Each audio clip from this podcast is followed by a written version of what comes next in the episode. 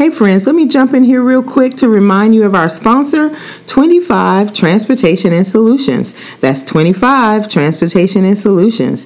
They give you quality transportation, delivery services that you can depend on, getting your freight to and from its destination safe and secure.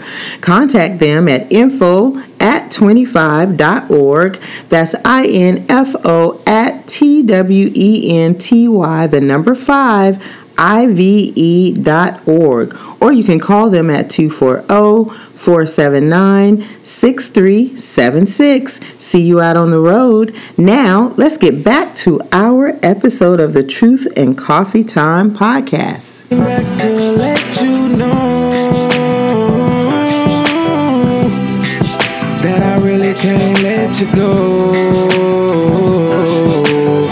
I'm too close to you. Uh, uh, oh, and don't want no one else but you. So stay by my side, like I stay on your mind. What time is it, Mink? It's truth and coffee time. Hey, friends, welcome to the Truth and Coffee Time podcast with Diverse Love. I am Denise. And I'm Brian. Get your coffee or whatever your cup of joy is and settle in for some bold conversations, some random topics, a few cuss words, and a whole lot of us. Brian, let's go.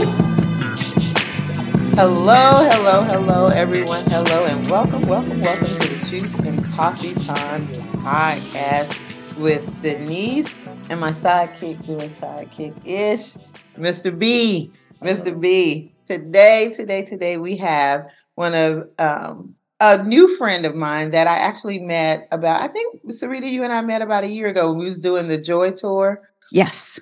Yeah, yep. we were doing the Joy Tour. And I all every time I think of you, even this picture I just showed you out of your book with the collard greens, I think of Melanda telling us she don't eat collard greens. Child, I still can't believe that. she didn't say she don't eat greens. She doesn't eat anything green. Any, so no spinach. No, no cabbage. I, I, yeah.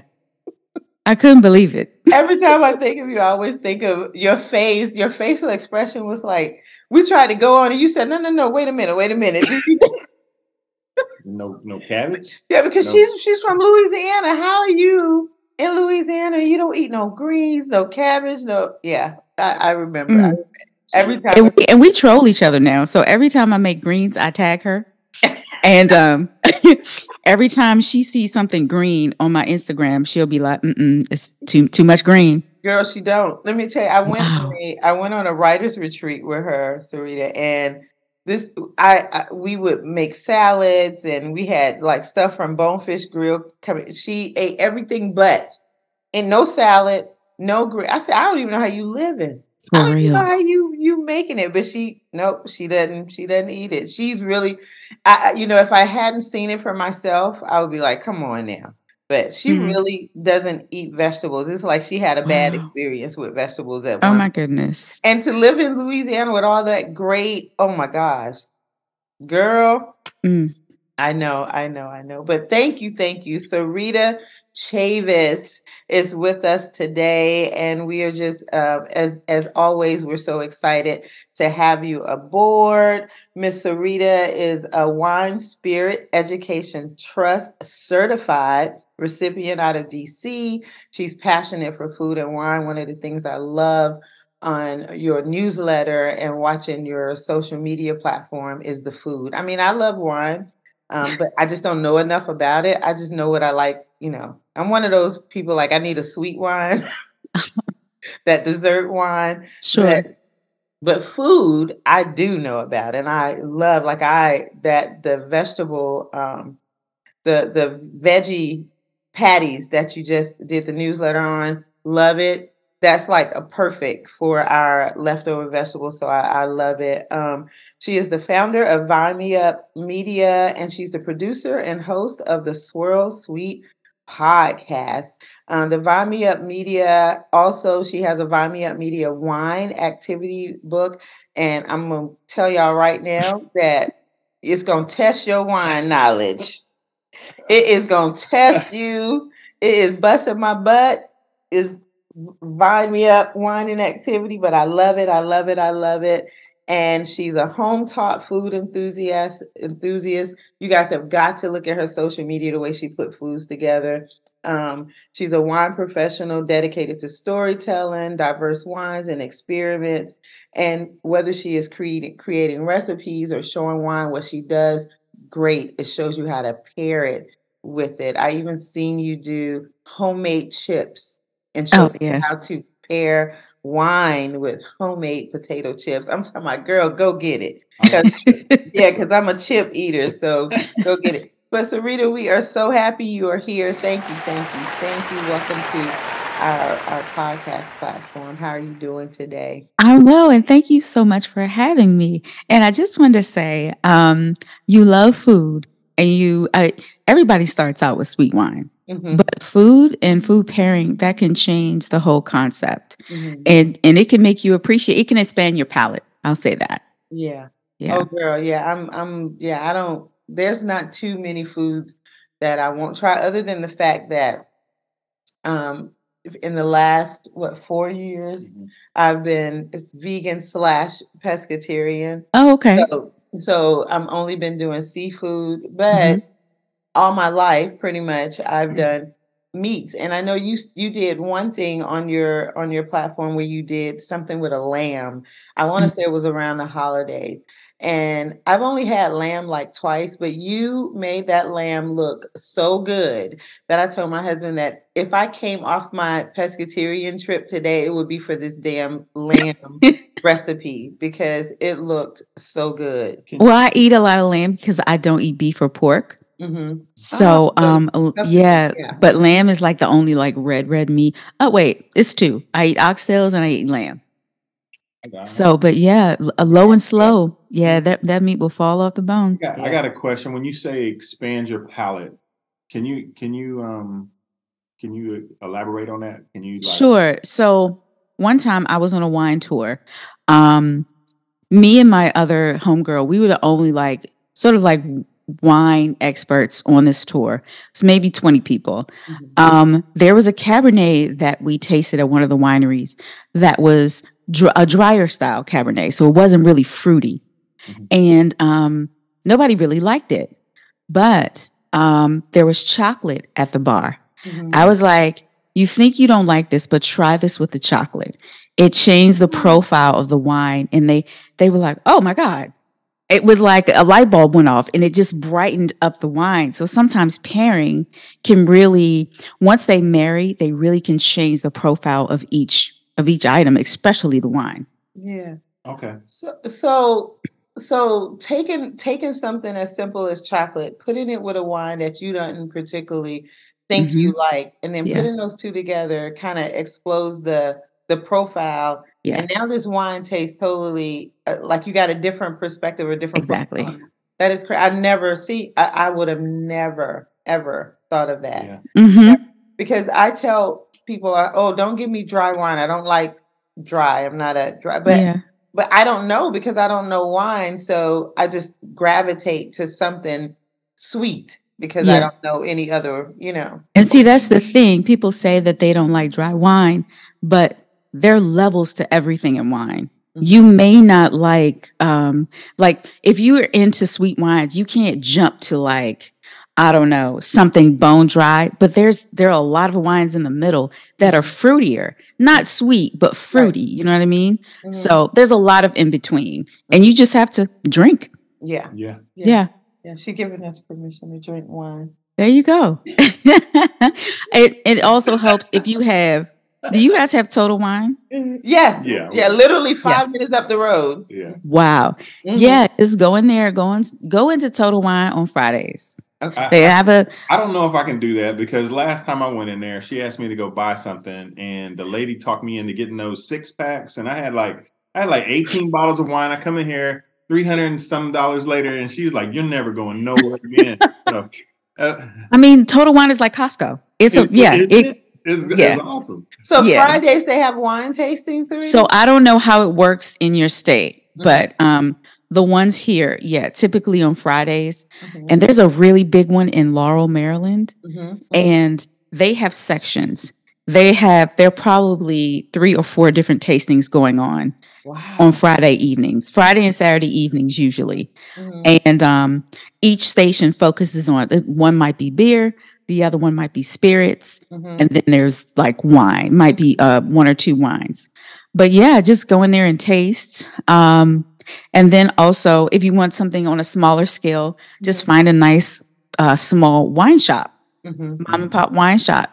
I love those because you get on the email list and you'll see a lot of times when distributors want to, they really want to push something, they really mm-hmm. want to sell something, mm-hmm. they'll do tastings uh, certain times of the week. Mm-hmm. Like my story started when I was um because I work full time, I have a mm-hmm. full time job, mm-hmm. not in wine. Mm-hmm. And when I used to um, get off of that job, I used to bounce around the city and go to all of these free tastings in DC because I was on everybody's email list. Yeah. I knew the tastings took place on Fridays at five o'clock. So I would just bounce around, and that was a way to expand my palate also. Mm-hmm. Okay. Mm-hmm. That so that leads me into the question I was going to ask you. So, how did your journey start? Like, take us back to the beginning and tell sure. us how did your journey start with you being such a wine and food enthusiast? So, um, my my journey started. Uh, I was in my mid twenties. It was my first time in California. I had a girlfriend who was getting married. She was originally from Sacramento, and her wedding was in um, in Sacramento, where she grew up. And I decided to stay an extra day to visit Napa. I'd never been to a winery.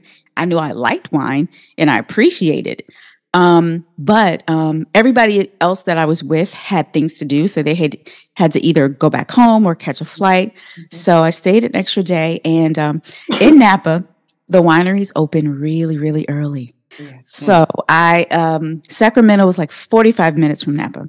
Mm-hmm. So I got my little rental car. So this is back when um, MapQuest was a thing and it oh, wasn't yeah. on your phone. Yeah. So I had pages of directions We we Give drove me- all the way across the country with a map. We drove from we drove from Alaska to to Georgia. No, oh, to, well, we rode from Alaska to Florida, from Florida to Georgia, from Georgia to North Carolina, and mm-hmm. then landed here, all on a paper map with a highlighter highlighting the highways and the roads. Wow. So honey, now, that I wouldn't be able to do.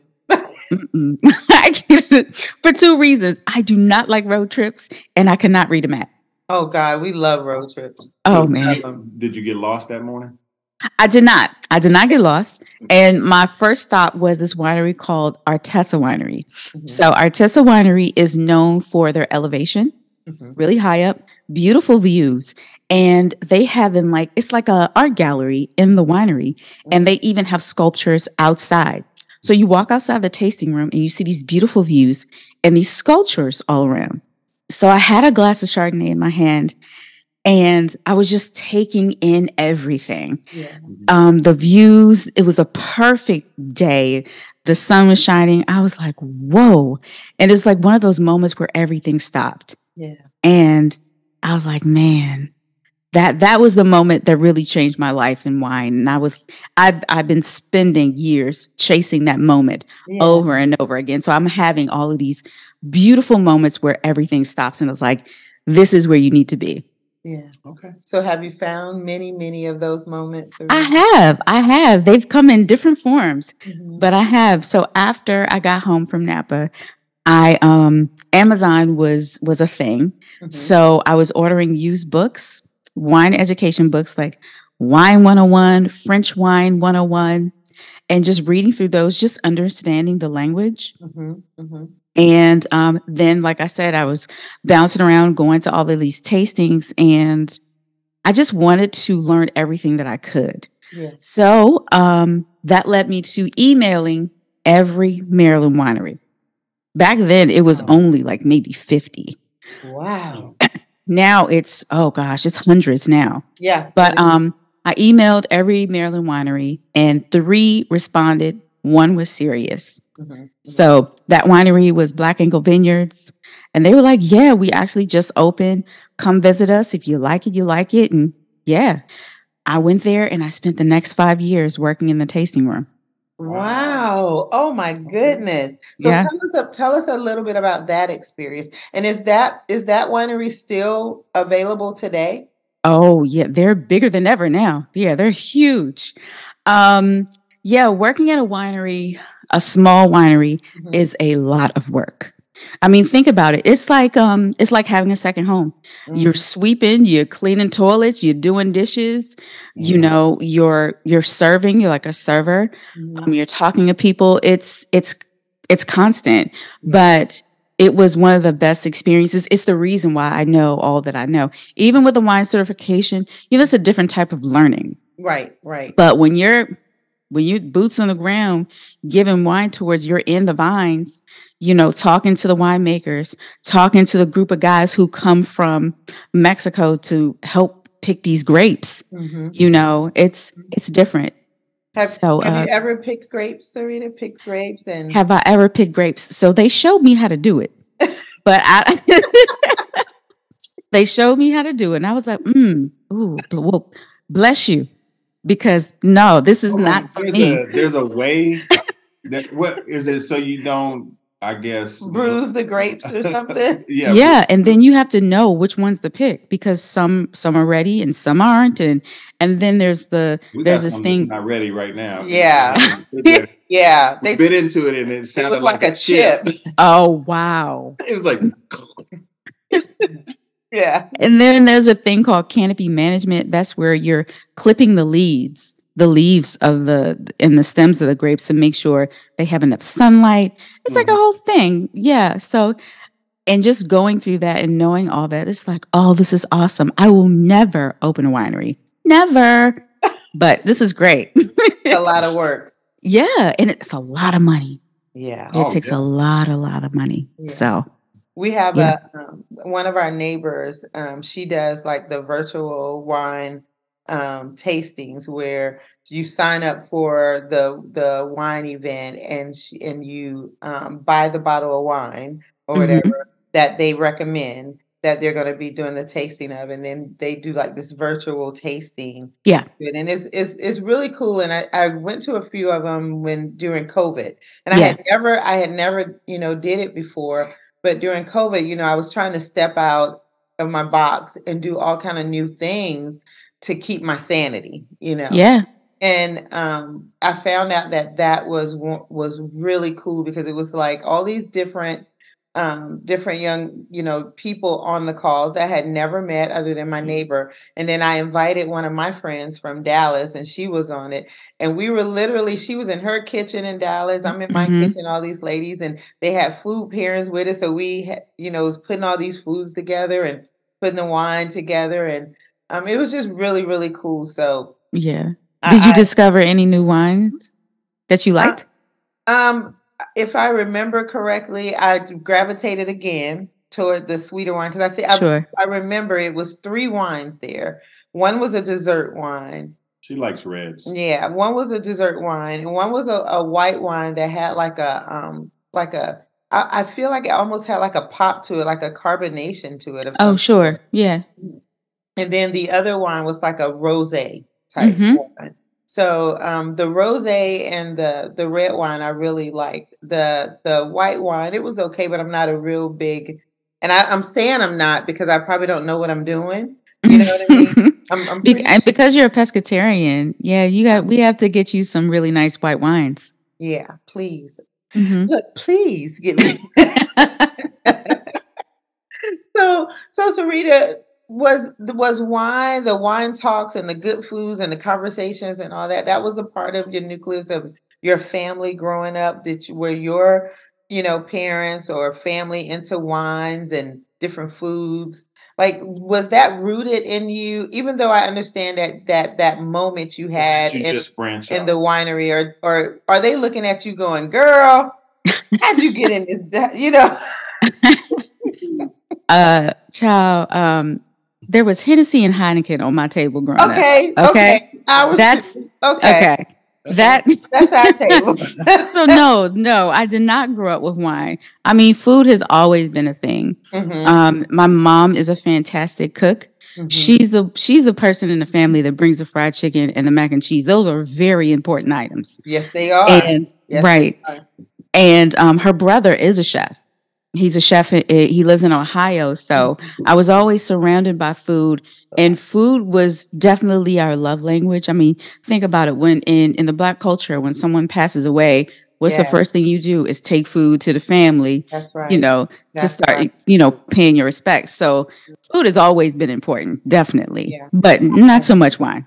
Yeah, I agree. Food is uh, our love language. Mm-hmm. It really is, you know, especially in our house. I was um I was actually showing my my 14 year old and my 10 year old uh, grandjoy how to cook different foods and and I was telling them that because they wanted to go fast. You know, everything is so fast, you know. Yeah. yeah. And I was telling them what you don't understand, what people what most people do not understand about food is that food is not a substance, it's an emotion. Mm-hmm. It truly is an emotion. Like you can you can taste food and taste the love and the care that people actually put in the food. You can taste food and know when somebody rushed the food or they missed something yep. or they didn't have time and they just threw something together, which yeah. I'm not I'm not back, you know, saying that that's bad because we all have busy lives, but when you have time to put that love and that care in the food, it actually comes through in the food as you're eating it. You can feel that that yeah. feeling, you know. For so, sure. And you know, that's what I appreciate about Europe. I've only been to two places in Europe. I've been to Paris, I've been to Greece. Mm-hmm. In both countries, they sit outside and they talk to each other mm-hmm. over it can be coffee, it can be mm-hmm. tea, mm-hmm. and it can be food. But they sit outside, they look face to face. It's it's a different culture and you can tell when they take breaks and take their time and yeah yeah you definitely feel it and i i, I definitely appreciate that but back to your point um it shouldn't be fast i mean i i remember growing up and my mom making something like a pot roast you know how long like a pot roast yes. can take yes. and she was just like Mm-mm, we it's everything is slow mm-hmm. everything everything is slow so yeah. We lived in italy for three years. Whoa. We that was one of the things that we brought back with us is that feeling like the month of August, they take the whole month of August off for reposo to just enjoy their families and to have vacation. I mean, everything shuts down. You can't get a pizza in our town that we live in. you can't get a glass of water. Everything shuts down. And then lunchtime is not a rushed affair. Yeah. Like they literally sit out, they talk, they talk eye to eye, they looking at mm-hmm. each other, they're touching each other, they're laughing all over this beautiful uh, palette of food and wines and and things and they really take time to see each other over that period of dinner or lunch or whatever, you know, and, mm-hmm. and, that was the one thing that we absolutely loved about being over there. It's like sit down, take your time, you know. Uh, one of the families over there told us that Americans, um, they instead of them um, work, uh, letting their money work for them so they can relax. They work for money. They're yeah. always chasing money. Mm-hmm. So yeah. their stress level is high. They don't take that time to just sit back, you know, and see each other. Mm-hmm. So yeah, I, I totally agree. We Did you guys watch the um, Stanley Tucci documentary? I haven't seen the Stanley Tucci documentary, but um, we were looking at um, this series with um, uh, Zoe, and I don't know why I can't think of her last name right now. It was called From Scratch. Oh, you talking about Zoe Saldana? Yes. Oh, child. Okay, and it was it was based in Italy. Did yeah. see that? Yeah, I did. I didn't, I, and it's a true story. And and we first of all, the storyline has tugged on my heartstrings for a yeah. month after watching it. Yeah but to see it set in Italy and all the different things, it was shown yeah. in Italy. Me and my husband was like, remember that and look at that and you know yeah. so yeah so so the stanley tucci is it based in italy or yeah he's he's italian on both sides mm-hmm. and it's called stanley tucci finding italy mm-hmm. and it's just him bouncing around um, different places in italy and um, i didn't realize that certain parts of italy pasta was a thing but other parts Um, Yes. Rice and risotto is a thing. So Yes. yeah, he breaks all of that down. It's it just makes you want to eat and drink and just live in Italy. Mhm, It's fantastic. when when we were there, we were learning how to speak Italian, Mhm. trying to actually, you know, blend. Mhm. hmm And we were in northern Italy. We visited southern Italy, and we were talking, and they didn't understand anything we were saying. Because the dialect is different. the dialect is Wow. different, and the way they pitch it is different. Mhm. So it's just like if you're up in New York and you talk and you have that little accent, and then Yeah. you go to Alabama and you have a little accent. Yeah. So it was like different, and uh, and and it's the parts are different, and the Yeah. way they the, their governments are Mhm. different. I mean, it's it's it's it's weird the way they the way they control it down there. It's it's pretty it's pretty different. Yeah. but it was a it was a it was a good time. We loved it. And where we were, like um, pizza, fettuccine, linguine, all that was like a huge thing, you Mhm. know. And then when we would go up into Naples, it was like noci, gnocchi or noci and Uh huh. the risotto. And so we totally know what you're talking about. We Yeah. had a family over there that kind of adopted us, and we would go have dinner with them. Oh man. She had a brick oven in her home, you she know. made the noodles like Mhm. like in her hands, Mhm. and And ju- and as she put would 'em flip it- together as and- she would flip it, it would it would like go from four to eight to sixteen Yeah. to thirty two to. Oh, Oh 60. my goodness. And once they got, they would cut them and then throw them in the. I was like, man, that's that's that's neat. It was beauty Mm. in motion, and then she slide the pizza or the calzone in the in her brick oven, and they'd have a whole spread out there for us, and we sit there for three four hours Mm-hmm. and just talk. And her and her husband spoke no English, but her son their son spoke English, and so he would translate for us, and and we would make it work for three four hours. We're sitting there with this family having an amazing time, even though there was a language barrier, and it was just all love, all love. As the years went by, we could actually talk to each other, mm-hmm. but it was a it was it, it got back and forth. He was mm-hmm. he was real prominent over there. I mm-hmm. think he was the Alex. president of the bank, and his son was an R and B singer. hmm oh.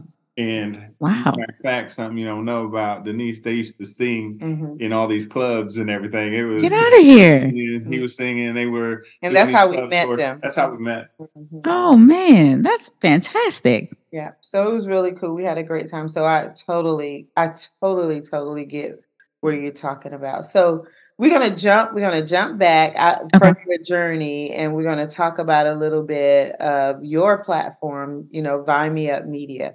How did that come? Did how did that come out of all that you're loving with wine and, and food? How did the Vine Me Up Media uh, platform um, come up? Well, it started with a blog. Um, while I was working at the winery, um, when I went to the different tastings, I would find interesting bottles and I would bring it back to the staff and say, Hey, I discovered this, Yeah. taste it. And then I would share with others. And I would do that like week after week. And then I would also, uh, it's called like microblogging where you post on Instagram. Mhm, And so I would post on Instagram um, what I discovered and what my favorite was. And people were like, well, why don't you just start a blog?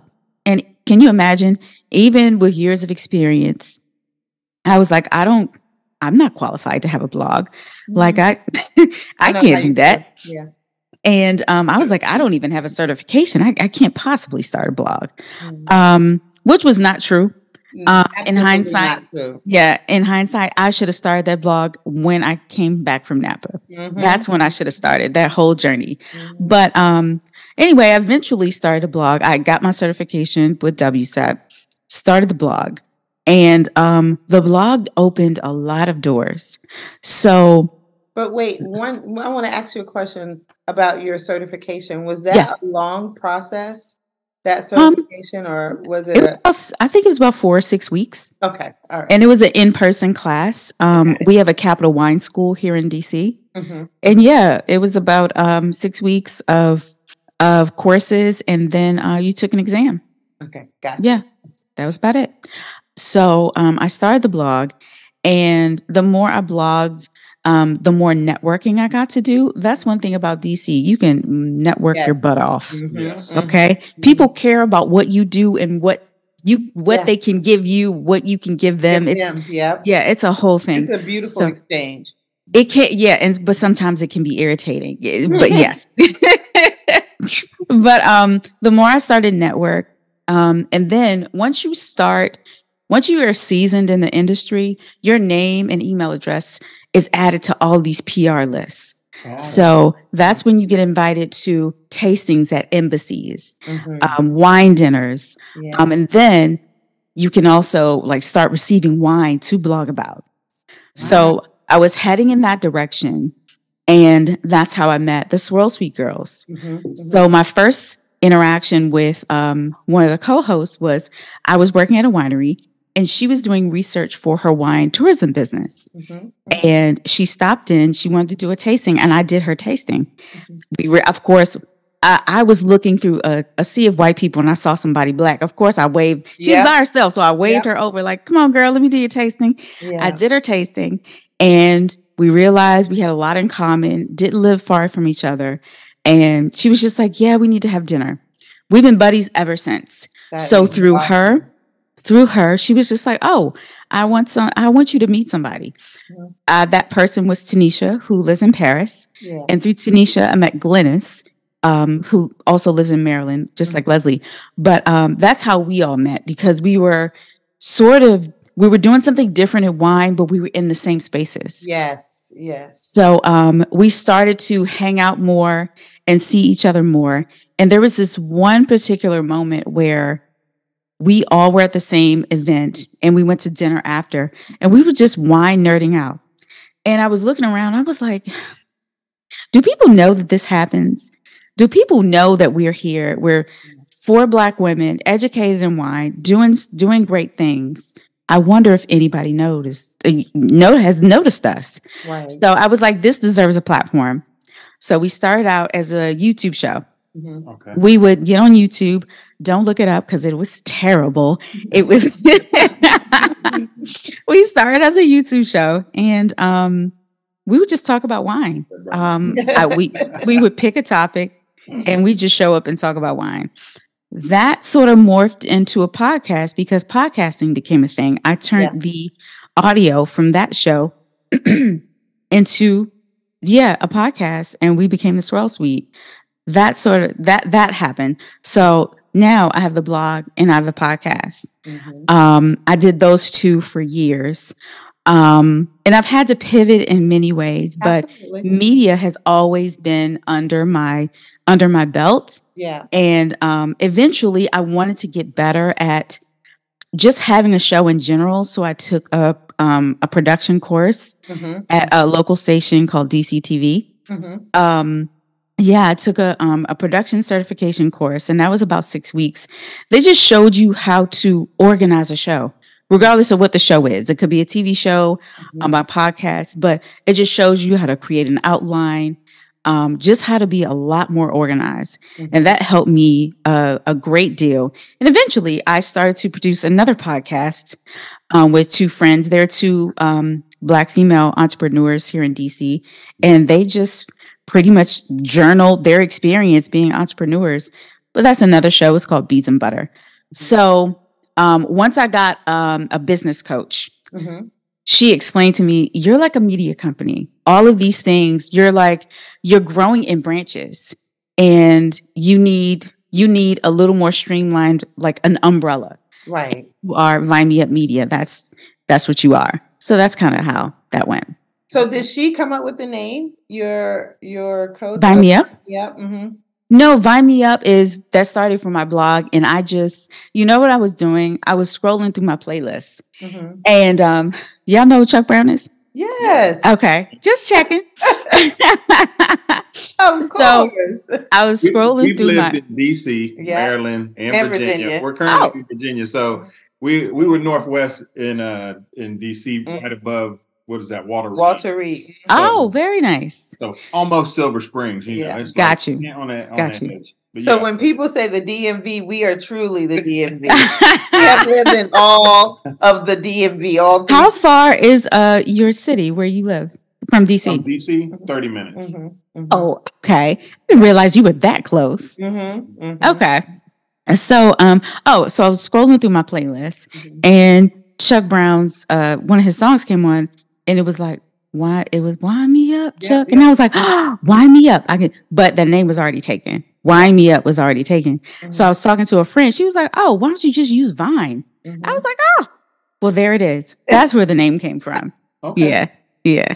love it, love it. So, so how did you stumble? Okay, so you went to got Vine Me Up.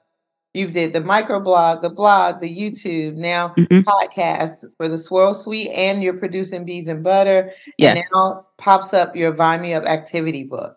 Yeah. Tell me about that. How did that birth?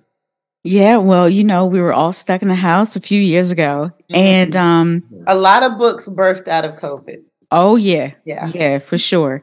I um and I'm a puzzle girl. My brain works in, you know, sort of like bullet points and, and puzzles. So I ran out of puzzles. So I was on Amazon and I was like, oh well, I need more puzzles. And I was like, huh, I wish somebody did like a wine puzzle book. That'd be really cute. Never thought anything about it, but my puzzles moved on. Yeah. Went to sleep and had a dream that I released the book. Hmm. And I couldn't shake it because it seemed so real. So yeah. I got up like, oh, a book. Like I could see the event, Yes. I could see the book, but I was like, oh my gosh, that's crazy. So I looked to my nightstand. I'm sitting up in bed and I look to my right on my nightstand, and there's one of my word finds with a wine glass on top of it. And I was like, oh, there it is. That's the book. That's the book. Oh, yeah. I found a website that turned um, words into puzzles, like created word finds and, you know, crossword puzzles, that kind of thing. I just use that. And I use Canva for all of my other ideas, like the, you know, find the object in the picture kind of thing. And I just thought of all of the little puzzles I used to do as a kid and use wine. And of course, I wanted to highlight um, the BIPOC community in wine. So Absolutely. there and there, yeah, a lot of articles are written by some fantastic people. And Mhm. so that's in there. And yeah, that's maybe six months later with a lot of help from Kimberly. Mhm. uh, That, yeah, the, the book was born. That is amazing. Now, what have you, what challenges have you faced getting your platforms up? Because you are doing a lot and you have a Mhm. full time job. Yeah. You know, what challenges are you facing in that journey? Or what challenges have have you faced in that journey? Well, I mean, a challenge is always going to be with with a podcast. It's it's all me. I it, I come everything comes out of my pocket. Mhm. That's always going to be a challenge having um having a show with no sponsorship. Mm. So, Yeah, we know. We have we have we have a sponsor, but it's not like what we what we want, but we just Sure. just keep trucking on, keep exactly. you Yeah. Yeah, a lot of people say just keep working, the money will come. Mhm. So that's uh, that's that's always going to be a challenge. Um, and then as far as my platforms, I mean, to me, the technical part that's the easy part. Creating the account, that's the easy part. But my biggest challenge is actually showing my face. Mm. I'm much more comfortable behind the scenes. Um, producing another podcast I love because I don't have to be the forefront of anything Mhm. or the face of anything. Yeah, even with the Swirl Suite, I, if I'm honest, I wanted a more collective. What's up, y'all? It's Mink. I'm a Grandjoy. Speaking of Grandjoy, you should get the book on diverselove.com, Amazon, Target, and Walmart. You should listen to the podcast too, Truth and Coffee Time. It's on Spotify and Apple Podcasts. Bye bye. See y'all later. Um podcasts Mhm. well where everybody did a little bit of something but my other co-hosts they have other jobs and other responsibilities too Yeah. so i've had to take the lead it's just like get comfortable with the uncomfortable and that's yeah that's it yeah those are my challenges So time management, I would Mhm. say, would be one of your biggest issues. All of us too. Because well I, actually I, because i get up early Mm-hmm. i i get up early most most days i'm up we do too. That's- yeah that's between four and five and i get a lot done there hmm um yeah yeah it's Yeah, all a if you have process Time you got to continue to get up earlier and earlier and earlier. It's yeah, it's true. It is true. So tell us a little bit about your food enthusiast journey. Sure. You know, I I love, like I said earlier, we were talking before we hit record, is that I love seeing you put together all these different types of recipes on your, on your social media platform. You guys have got to look at her Vine Me Up um, platform, all these different kind of hacks you have and these little tricks. and you know, I'm one of those people because I'm a foodie. I read the newsletter. You know, I, you do. I, yeah, I, I read your newsletter. I watched what you do on the platform. I've used some of the the reci- the recipes. You know, you've done uh, the chicken salad recipe, the potato chips, the the well, I wouldn't do the lamb, but that's the one that that keeps coming back to me. Like if I break this precious here, and it's gonna be for that that damn lamb. and so it's interesting. Um, I've always had a thing for food and wine pairings, but it didn't get really serious until until the pandemic when everybody was in the house. Mm-hmm. So um, I have a friend who had this campaign called Black Wine Stories. Mm. So she arranged for um, Black people who are in the wine industry to post their story on a specific day. Um, my day is, and for the month of February, so my day fell on Super Bowl Sunday.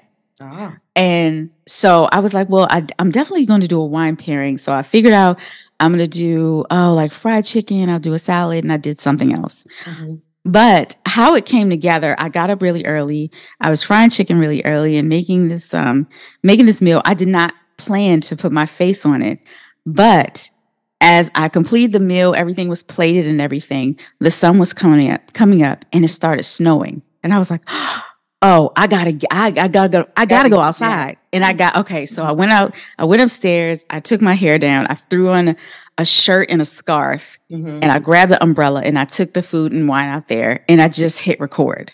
Yeah. And I edited um, and it came out really, really cute. Mm-hmm. And um, when I posted it on Instagram, I mean the response was was incredible. They were like, "This is what you should be doing every week. Mm-hmm. This is where you belong." Mm-hmm. And I was like, "Oh boy, well, all right." so that's where um that's where the food pairing really got serious. Mm. Um, and I started doing it. I think I've been doing it weekly. My yeah. face may not be in there every time, but mm-hmm. I've been doing it weekly ever since. So maybe about two two years, going on 3 mm-hmm. So yeah. Now, my me and my husband was talking. My he we were talking about your husband. Is your husband into food pairing and wine and is he as as enthusi- as into it as you are? Oh no, no, no. He loves food. Um, he loves wine. He loves beer. He loves to drink. Um, but does he care? Not, not, not, not really. If I point it out, mm-hmm. if I mm-hmm. point it out, he'll say, "Oh, okay, yeah, that's yeah. I wouldn't have thought of that. That's nice." yeah. But that moment is going to pass. That's what he, we were talking about. That I, I said, yeah, I, I, I drink beer. Mm-hmm. Um, yeah, but wine, um, I wasn't as into wine as she was. Mm-hmm. When, like she'll buy wine, or she'll ask me to go get get a particular bottle. Let's mm-hmm. try it, or something like that. Mm-hmm. I wouldn't go to the store to get it. I was more into beer and whatnot. Yeah. I'd be curious of what you think because Leslie Frelow of the Swirl Suite, she has a wine club. Mm. I'd be curious of what you think about her wines because she has a fantastic collection. I just ordered a case yesterday. That's where I get my wine now. Well, you have to give us the information because what we do do, mm-hmm. we have two, we have two Air, Airbnbs. We partner oh. with my we have two Airbnbs and we partner with our oldest daughter and her husband, and we keep boxes of wine at the Airbnb for our guests. Oh, nice. So uh, we would love to know the information for that wine club because oh, that would be awesome. Yeah, because we buy it and we set it up. And what would be really cool is now that I'm even thinking about it, my, my brain is working. Mm-hmm. You know, is that we set that wine out and have a little clip, a little thing there to tell them foods that they can pair. Oh yeah, that wine while they're at the Airbnb because where our Airbnbs are, it's literally in the heart of the Reston community and they can literally oh. walk to all these different beautiful restaurants there sure you know oh that'd be awesome yeah her wine club is called the wine concierge but yeah i'll definitely get that information yeah to get that information okay. um, to us we would love to know that love that's to. amazing so now what is the most expensive wine that you've ever drank, if you can remember, Sarita? And what I is had to- the cheapest wine? Oh. And how Oh. do mm. those two compare? All right, so I had to write this down because I had to do some research. I had to do some research on this one. Okay. Okay. This October, I, I have a podcast mentor who mm. is also a wine podcaster. Mm-hmm. Um, he invited me, he lives in New York. He invited me to a wine dinner, a vegan wine dinner Mm, at 11 Madison Park. mhm. Um, right now, it's a vegan restaurant. Oh. So I was like, well, I'm not missing this. So I took the train to New York. Uh, and it was like on a Monday night or something. I took the train to New York on that Monday. And um, one of the bottles was a 2000, okay, here we go. A 2013 Barbaresco. Mhm. Okay. And the the winemaker is called Ro- Roagna. Okay. 2013 Roagna Barbaresco. So that's 100% Nebbiolo, an Italian varietal. Mhm. That bottle, I looked it up. that bottle is, it ranges if, like, the only way you can get it is if you're like um, a wine collector Mhm. and you want to bid on it. Oh, so wow. that ranges from 1500 to 2500 dollars. A bottle? a bottle. Oh, Yeah. As of today, I think that that's probably the most expensive bottle I've had. Mhm. That's wow. How was it? How was the flavor profile? It was for it was wonderful. It was that bottle was memorable to me um because of the food also. I forgot exactly what I had with it, but I think it might have been some sort of carrots. Mhm, mhm. It was it was like some sort of carrot dish that I thought was fantastic. But you know, you ever feel like you drinking money? That's kind of what it like, yo, this gotta like be. yeah. Me, uh, me, and me and Mr. B went out with a really close friend of ours, um, and he took us out to um, forget what the restaurant was, uh, Copper Canyon, I think it was. Oh, Copperhead, uh-huh. So he lives in Florida, and every now and then he'll pop back in. He's from he he lived in the DMV area, so um, but he's since moved from New York now to Florida. He'll pop back in, and he'll always come. You know, hey, come meet me here, come meet me there. He is a foodie, a wine person, a cocktail person. Like his whole thing is is is food, fun, and fellowship. You know, Mhm. And one time he took us out to this uh to the restaurant and he ordered us a shot and i want to say those shots was 60 70 75 dollars a Oh, shot wow. or whatever whatever 25. yeah it was a Macallan and it was very Oh, a very yeah. expensive literally when i drink it i i knew immediately that that was expensive compared to what we would drink you know Yeah. Yeah. so when you say you're drinking money, I'm telling you, I knew it immediately that Yeah. that was an expensive, you know, drink. Yeah. So, yeah, I totally understand. Yeah, it was just one of those moments where there was a sophistication and like a silkiness in the wine that I that I hadn't had before. hmm But it's the wine because it was a wine tasting. We went through it was several different bottles that the the food was paired with, but it was that one that I kept going back to. Mm. Okay, so now what was your cheapest? What has been your cheapest bottle? Oh, cheapest bottle. It's probably before you got into all this, right? Uh, but I remember it because the thing is, cheap wine gives me a headache and it'll make me sick. So yeah, I uh I don't want to put them out there, but probably Woodbridge. It's Mhm. it's a really cheap bottle of wine, and you find it at Total Wine, and they put it put it at the bottom because you know the cheap bottles are at the bottom, at the bottom. the mhm, floor. mhm. So yeah, it was probably Woodbridge. And what did I write down? Oh, I wrote down the difference between those two bottles was pretty much like Walmart versus Williams Sonoma. Wow, and you can tell it right immediately. Yeah. Yeah. Yeah. A lot of times from the nose of the wine, you can tell the way it looks, you can tell if it's cheap or not. Mhm. But yeah, that's what it felt like. What was that question you were saying earlier? You wanted to ask Sarita about wine. Um, Why do you swirl? Yes, why do you swirl it? before you drink? mhm, Sure, because you taste with all five senses. mhm. Okay. So yeah, uh, the first thing you do is look at it and you're looking for clarity. Um, because a lot of times when we're analyzing wine, trying to figure out if we're blind tasting, we're looking at it first. You're looking at the color You're looking at sort of the viscosity. How does it move around the glass? Some people are really into looking at the legs, like how does the wine sort of drip down the glass? Mm-hmm. So, but also you're aerating the wine, you're opening it up, you're adding oxygen. Just think about you stirring soup, you know? Ah. So you just swirl it around and um, it really opens it up. And it's just a part of the tasting process. Yep, that's now, why you swirl. I got another question now. The like when you spin it and you're looking at the clarity, are you mm-hmm. looking at the if it's more, I guess, dense or if it's more sturdy? Is it more sturdy or, or clear? Well, just think of okay. Uh, this is a good explanation. Just think about the different types of milk, like skim okay. milk versus whole milk. Okay. The the thickness of it, how it moves. yeah, yeah. Mm-hmm. Does it coat the glass? Yeah. Mm-hmm. Yeah. Perfect. Um, so that brings me to the the swirling brings me to, and I'm not I don't know how to say this name. I'm gonna chop it up. Wine som sommelier. Oh, the sommelier. The sommelier. Look, yeah. I'm like I'm like Eddie, uh, not Eddie Murphy, but uh, uh, Kevin Hart has this show where I think it's called Hart to Heart, and he has a wine sommelier, and he can't say anything. He said, he said, "This is my som. This is my som right here." Okay, you can say som. Yeah. so for them, I, I've seen that a lot lately, especially during COVID. I've noticed it um, in different spaces. How important do you think um, a wine enthusiast versus a wine som is to our wine community? I think there are there's so many jobs in wine. Mm-hmm. And what people don't realize is a sommelier is a position. Um, it's a specific position. Now, Soms do different types of jobs. You have Soms that work at wineries.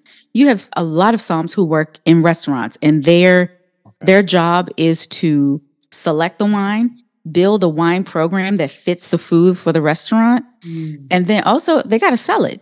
Yeah. I mean, they're they're artists, they're storytellers. They have to make you want to want the wine. Mm-hmm. So, um, and then um, like I'm not a som, I'm not a sommelier. People mm-hmm. think because I work in wine, I'm a sommelier, yeah. but I'm not. Mm-hmm. Um, I'm a wine educator. That's mm-hmm. probably how I would describe myself. But um, mm-hmm. yeah. But um, there's a big difference between the positions in wines. But sommeliers, they're they're definitely artists. They're really important.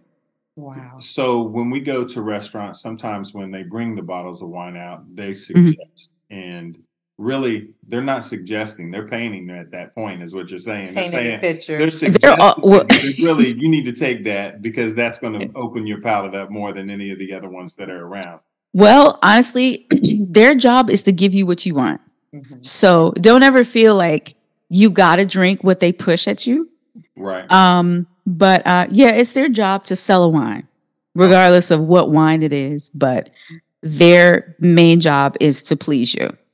Okay. Yeah. I love it. I love it. Have you seen? Um, I think me and you we talked about this. Um, High on the Hog. Yeah. Yeah. What a beautiful show! And I just heard recently that season two is coming. They've signed yes. up for season 2 mm-hmm. season two is coming. Um, what episode and high and if you, if you guys out there haven't seen high on the hog you're missing a fantastic series yeah. not just for food and wines and drinks but the culture and the background of food um yeah what what episode if you remember back um watching high on the hog uh, maybe touch you a little bit more than the the other episodes because i know you're a big food enthusiast and i remember saying on social media to you. I think Kimberly and a couple other friends have y'all seen High on the Hog. And you were the one that came back immediately, like, yes. Mm-hmm. So it was amazing. Da da da. You know, yeah, a little bit of a conversation about it. But yeah. What what inspired you about High on the Hog? Um, I think it's hard to really pinpoint an episode because I learned so much from the yes. entire series. Mm-hmm. Um, but there is an episode it's probably the mac and cheese episode. So there's a specific way, mm-hmm. a simple, a simple, simple way mm-hmm. that this woman makes her mac and cheese. Mm-hmm. And I had never seen that before, but I was like, that can't possibly be good because she added no seasoning. Mm-hmm. There's nothing in it. Mm-hmm. But I have to say, that's the way I make my mac and cheese now. Uh, wow. based on that based on that woman. And guess what? Go back and watch that that one episode now. And so my mom, I told y'all, she's the person who brings the mac and cheese. Mm-hmm. She was like, "Well, we got to test it out," and she she now makes her mac and cheese like that also. I'm so she yeah, changed now- her whole traditional recipe mm-hmm. just with that mac and cheese because it came out so good and it's so simple. I am definitely going to watch it. I remember that episode. Yeah. And I never took a, a chance on it because I said exactly what you said because I make southern southern mac and cheese and it's like sure.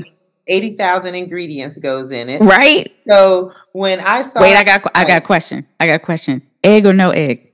Egg. Oh, child. I know.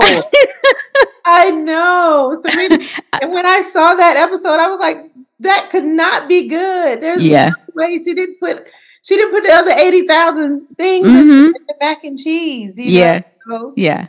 Mm, mm, mm, mm, yeah. So, yeah. Now you got me. So next time we talk, I'm gonna let you know. Yeah. that mac and cheese. Well, he gonna let you know. like send me a picture. I, I'm gonna test ben- everything I, I on benefit, him. I benefit so so well in here. Yeah. She yeah. makes the food and I eat it. Uh, yeah. And you know what I did? Um, you know what I did one time?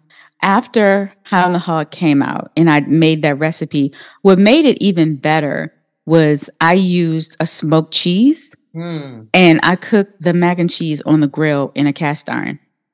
I have cast irons too. Mm-hmm. I just made a beautiful cornbread in one of my cast irons. And yeah. My husband was like, honey, you don't use your cast irons enough because this cornbread tastes completely different than the mm. cornbread mm. in the pan. The cast iron is magical. Yeah. And the seasoning just stays and it's, you yep. And these cast, cast iron skillets we have are like 40 years old. Wow. Because they were passed down to us from a dear friend of ours. Mm-hmm. And so um, we have um, like a, probably about six or seven different types of pans, oh, the man. cornbread pans, the, you know, so and they're they're about 40 to 45 years old. So they got That's all amazing. kind of flavor already embedded in. Yeah. The culture of cooking today is so fast that I don't even know if if the generation now understands the mm-hmm. importance mm-hmm. and the stories behind cast iron. Maybe that's what I'll do for Black History mm-hmm. is I'll really dive into mm-hmm. the, the background and the culture of where these cast irons, you know, stoves and pans and stuff come from because they're well, a conversation. Mm-hmm. I mean, on the other hand, um, you know, kids are growing up a little different. Mm-hmm. Um, even the way they drink their drinking culture is different. They care about the stories, and and actually, drinking culture is going down.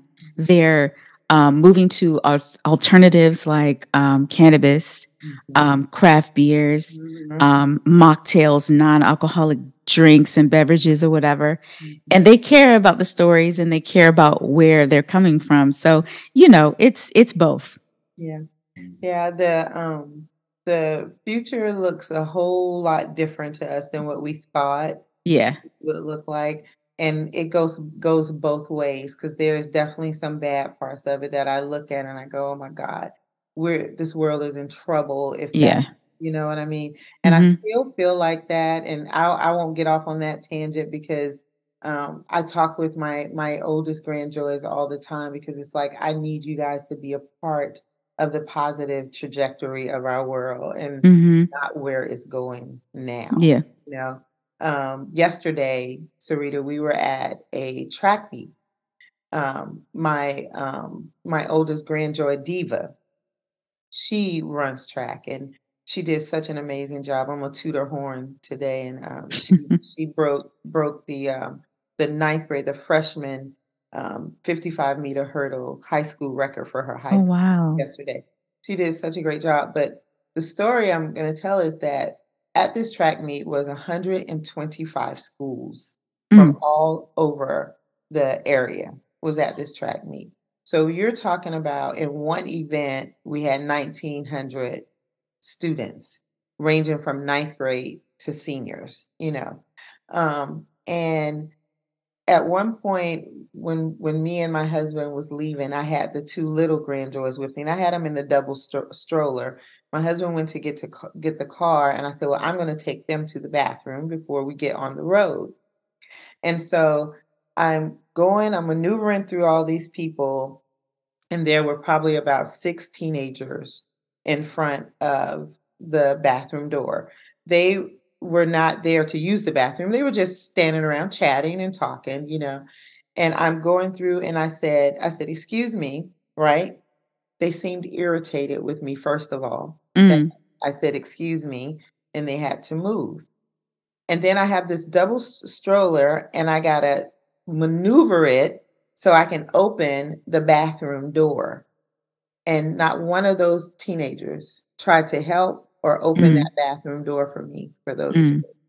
And that that simple little thing stayed with me that Yeah. entire ride home. You know, I didn't say anything to my husband, but it just in my brain, it was just that simple little thing. My grandson opens the door for you.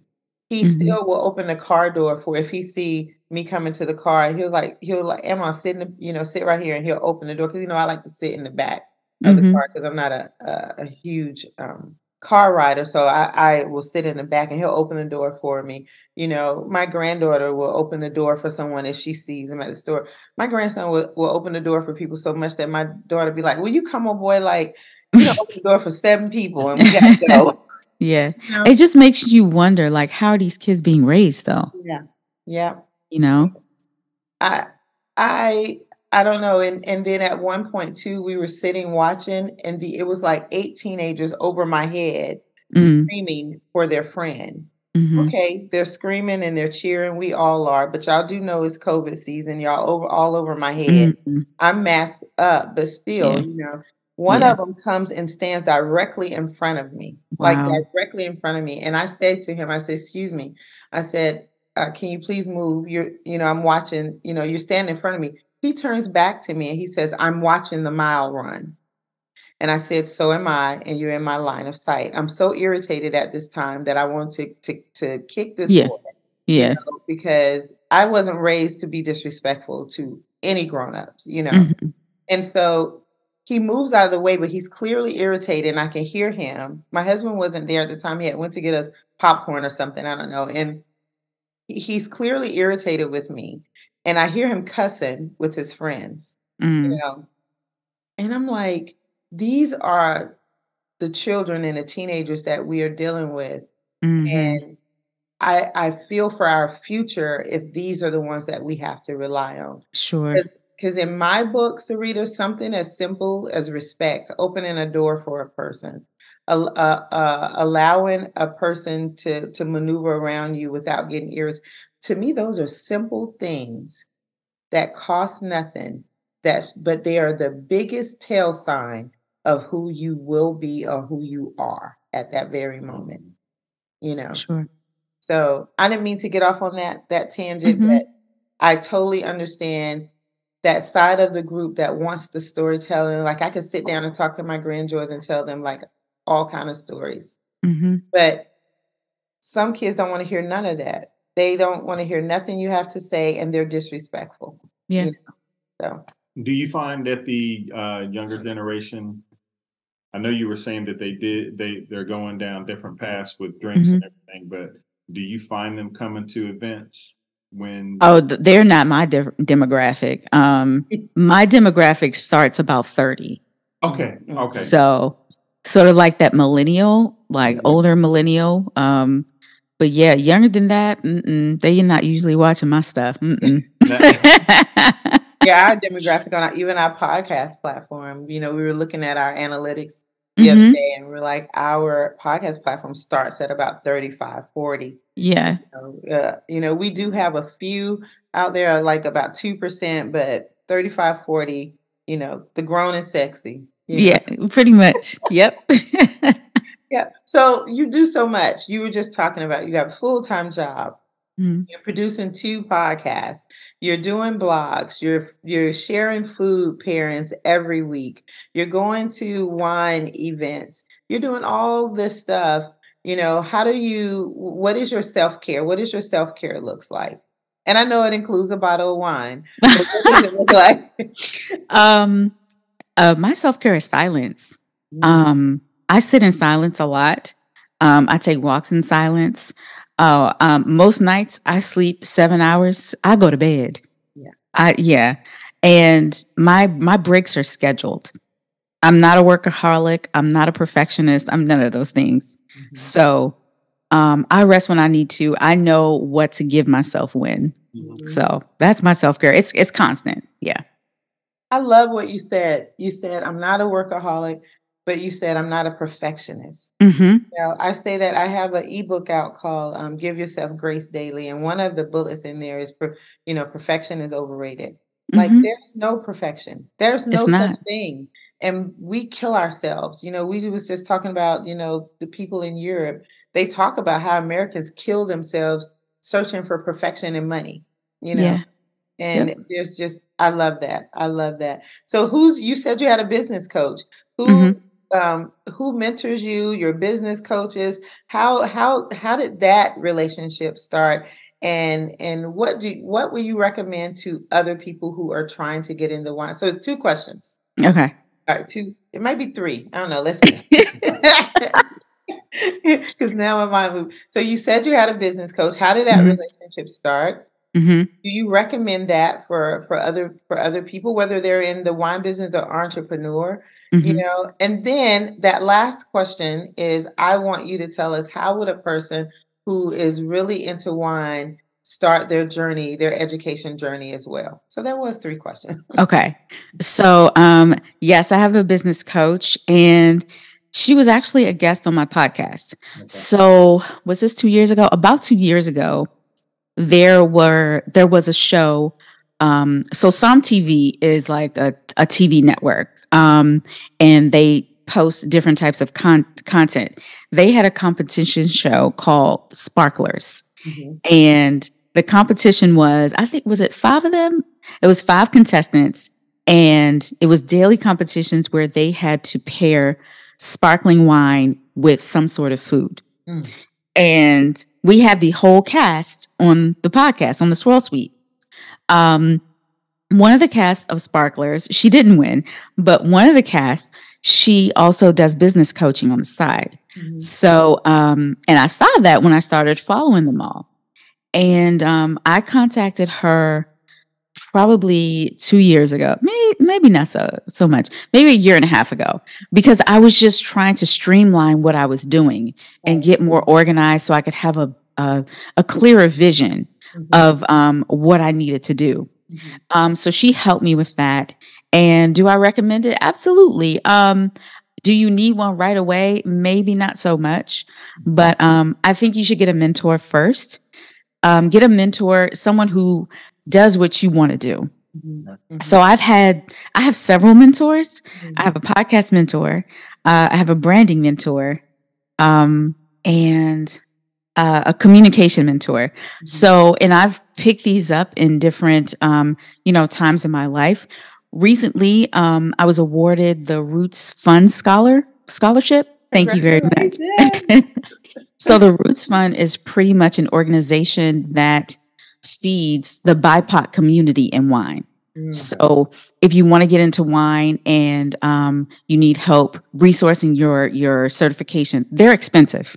Mm-hmm. So they help people get their education in wine. Me, I actually applied just for the community and mentorship my scholarship includes a mentor, branding mentor.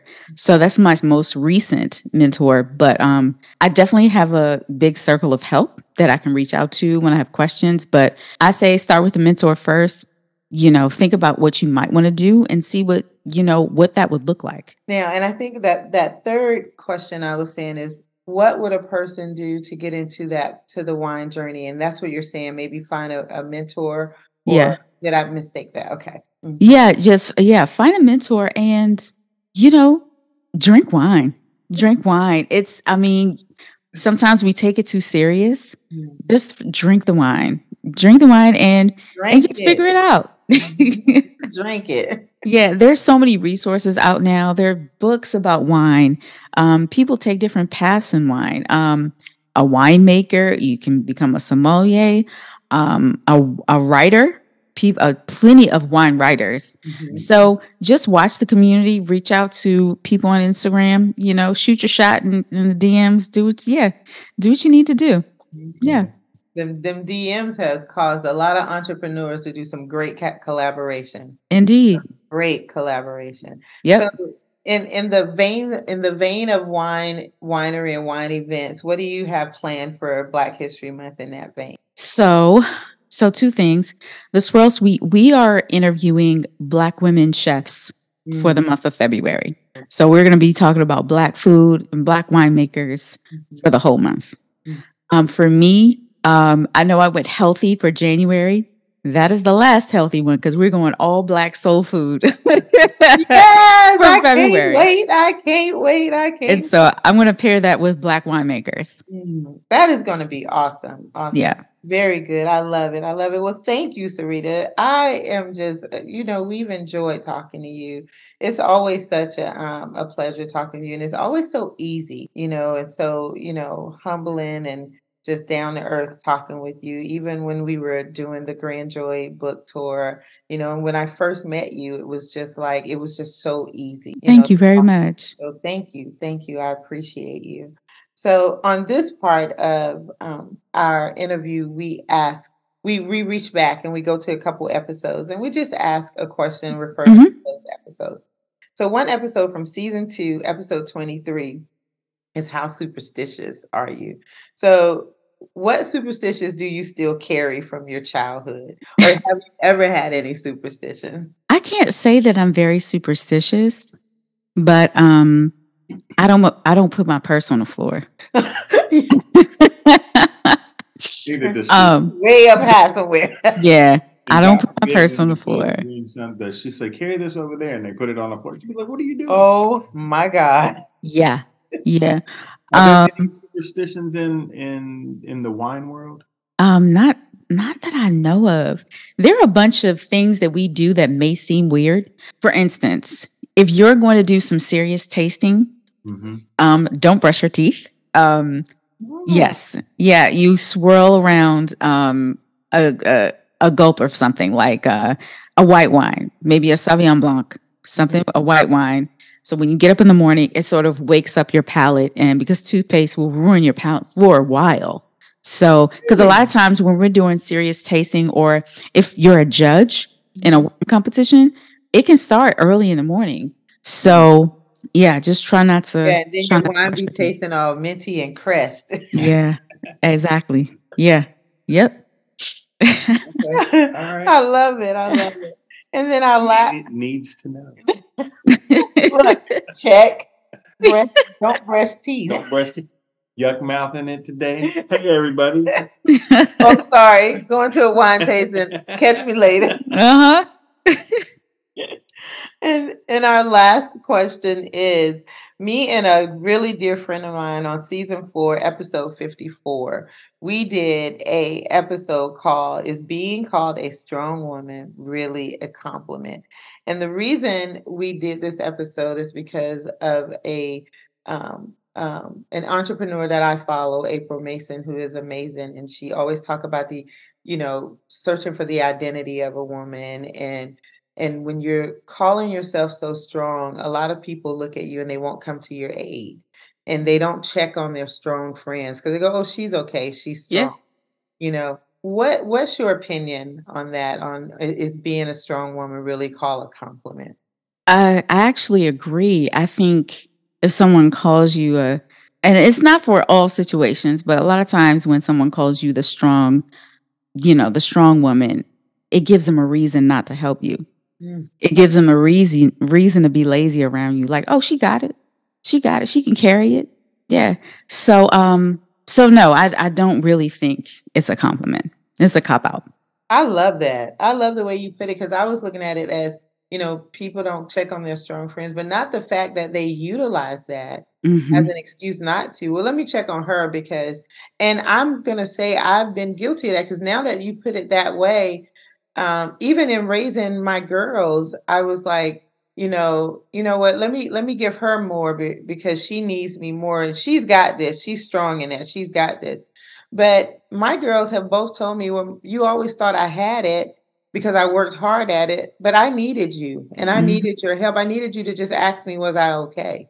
Yeah. You Yeah. know, ah, that is so good. That's so Yeah. good. Well, Sarita, we love you. Thank you so very much. Thank, Thank you guys so much for having me. Oh, we love Oh, this. you. We love this. And we are looking forward to give us that information on the wine club and we'll post that. We'll put any information you need us to put in our show notes. Um, we're looking forward to getting uh, to to February with all the food, the soul food and the black wine pairings, I am ready, girl. You know, look, look now. I'm ready. You know me. I'm on the newsletter. I'm ready. So just let me know. Um, give us what your current project is. I know that's one of them. What else is next? Where can your community find you? And just give them a shout out. Yeah, so we're just going to be doing all black everything um, for the next month. Uh, follow me at Vine Me Up on all social media. I'm even on TikTok. Um, my newsletter, yeah, my website is uh, vinemeupdc.com. Yeah, that's that's it. We tried on the. TikTok. Well, he doesn't care about social media at all. Mm, Period. You already know that. You've seen he he posed on our anniversary and my birthday, I think. But he doesn't. He's just not a social media. And we tried to do the TikTok thing. I think we got one TikTok thing out there, and I even had it on our our business board as TikTok Tuesday. Every Tuesday, we're going to do a TikTok. Oh, cute, cute. It has not happened. If you're if Yeah. you're not in my phone and and you don't text me or call me, you're probably not gonna talk to me on social So media. y'all, well, it's good because y'all haven't been trapped by TikTok because it's it's a sinkhole. Look, it's try- addicting. It's- a It's a, it is. It really is, girl. It's just we just TikTok and Twitter. We just haven't been able to get our footing on. Oh. Okay. Instagram is our platform and Okay. and Facebook. But I usually post on Instagram and just click the thing to say put this on Facebook too. So it Mhm. ain't even like I put any effort. And my Right. and my grandjoy says that Facebook is the old people platform anyway. Yeah, it kind of So- is. You know, and so nobody's watching it. But I'm like, but that's my demographics. So Exactly. Your yeah, your people are there. but also my um uh my mentors and branding coach said pay more attention to LinkedIn. Oh, so I just Yeah. started that. So literally, I just started utilizing LinkedIn in the last two weeks. So last Mhm. week, I, I put a blog article out there. Yep. And this week, um, one of my guests, Julian B. Kaganda, who is just she was my writing uh, mentor. So I put our interview of her out there because she's a big LinkedIn Mhm. so I just started using LinkedIn and I've been really getting some really great um, reception out there. So Yeah. I agree. I agree. Yep. And um, it's for and and and on LinkedIn, that's where the people out there, entrepreneurs that will spend money and pay attention. Yep. LinkedIn. So totally agree. All right. So you know we are big, huge coffee buffs. That's our thing Yeah. Uh-huh. if we if we wanted to do an education around drinking it would be coffee because that is truly our thing. And and we we we dream one day that we will have our own coffee brand. And oh, we're trying to educate ourselves around that process. Okay. but what wines would pair with a great coffee or what wines would make us feel like we are in the coffee space? Do you know? Mm, Ooh, I know. Wasn't that a good question? that's an interesting question. Um that's tough because coffee can be really strong. Um Well, his can. His can. I pimp, I pimp my coffee out a little bit. Let me see if I had to pair wine with a coffee. Or if you had to pair wine, I'm gonna give you this. If you had to pair you wine to with a put- tiramisu, which is a Oh, dessert. Oh, Let's for do it Like sure. that. okay. Or in the place of coffee. Mm-hmm. Okay. A wine with tiramisu. I think I would go with I think I would go with a tawny port. Mm. Okay. So it's a dessert wine. Yeah, it's an aged dessert wine. It has a like a caramel raisin color and yeah. My son loves a, a port. He loves Yeah. it. So um, he'll love to hear that when he's editing this podcast. He'd be like, "See, told y'all." Love it, love it. So, Sarita, before we end, what parting words or words of advice do you have to leave with us all? Uh, this is probably my favorite quote. Um, it's an unknown, you know, I don't know who, what quote, who originated this quote, but it's um, build your own dream or you're going to find yourself getting paid to build someone else's. Mm. Oh, I love that. I like yeah. That. I like that. And it's true. We've been building somebody else's dream for many years. Sure. Many years. And then out of the the out of out of tragic comes triumph. So mm. out of the pandemic, we start really like looking at we've been wanting to do this for so long. Let's just do it, you know. And I hate that it had to come out of such a painful sure. Know, uh, era, and we're still living it, you know, a lot too throughout. But um, God has a way of tapping you on the shoulder and saying, "Okay, remember when you said you wanted to do this?" Yeah. And so we've been doing this, and we have a lot of irons in the fire right now, just trying to find our niche. But we have spent many, many years building dreams for other people and seeing them thrive on their dreams while we just survive without our dreams. Yeah, for sure. So I totally, totally agree. Thank you so much. Thank you guys. Coming on our platform. Thank you so much. We appreciate you, Sarita. We appreciate what you do in the community, in the wine community. We appreciate how you really bring forth the diverse representation um, in your platform. I love your newsletter. I love, you know, listening. You know, I don't get to listen to every. Po- I have so many podcasts, but I do listen to Swirl Suite a little bit. Okay. And I've, I've not listened to Beads and Butter, so I'm going to start listening to that. I try to pick a day, a podcast day, where I can listen to all these different podcasts because the podcast yeah. community has showed us so much love. And you know what's interesting? Podcasting was going down before the pandemic, mm-hmm. and then it mm-hmm. shot right back up because mm-hmm. everybody has something to say. Mm-hmm. mm-hmm. Yep. And they've always had something to say. They just never took time mm. to say it because we're so busy building someone else's dream. Yeah. Yeah. You know?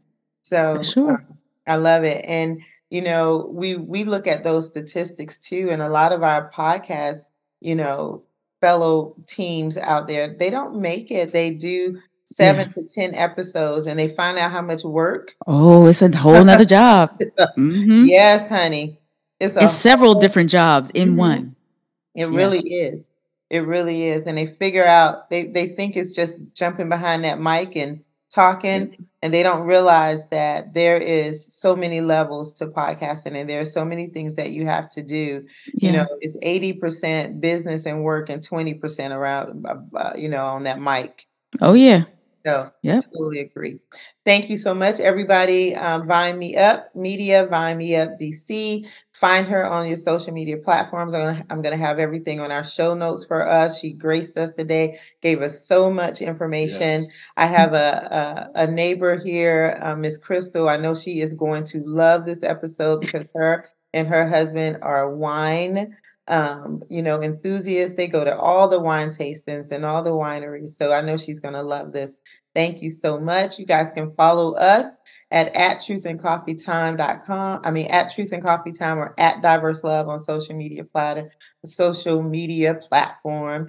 You can also contact us on hello at diverselove.com or truthandcoffeetime at gmail.com. Check out our website. We got new merchandise out there. Um, check out um, Vine Me Up. I know they have new merchandise. I saw the Swirl Suite yeah. merchandise, the hoodies and the shirts. I even think I saw some socks. Mm-hmm. Oh yeah, you got Vine Me Up socks on there. saw some Vine Me Up socks. So check her out. You guys check out what she's going to be doing for Black History Month, the pairing of soul foods with our Black wine community. That is going to be off the chain. Check it out.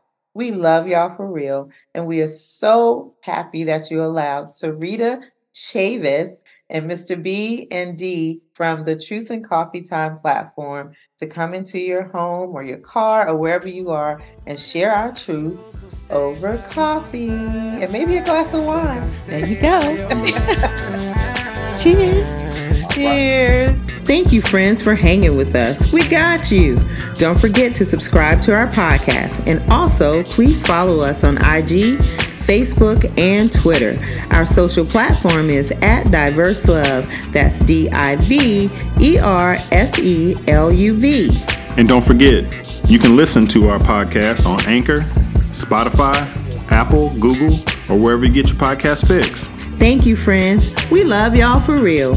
Okay, me, take us out. It's truth and coffee time. Help me not think about all my lows. Think of who you are sometimes. Girl, you always on my mind. Looking like it's truth and coffee time. Tell me what you really wanna know.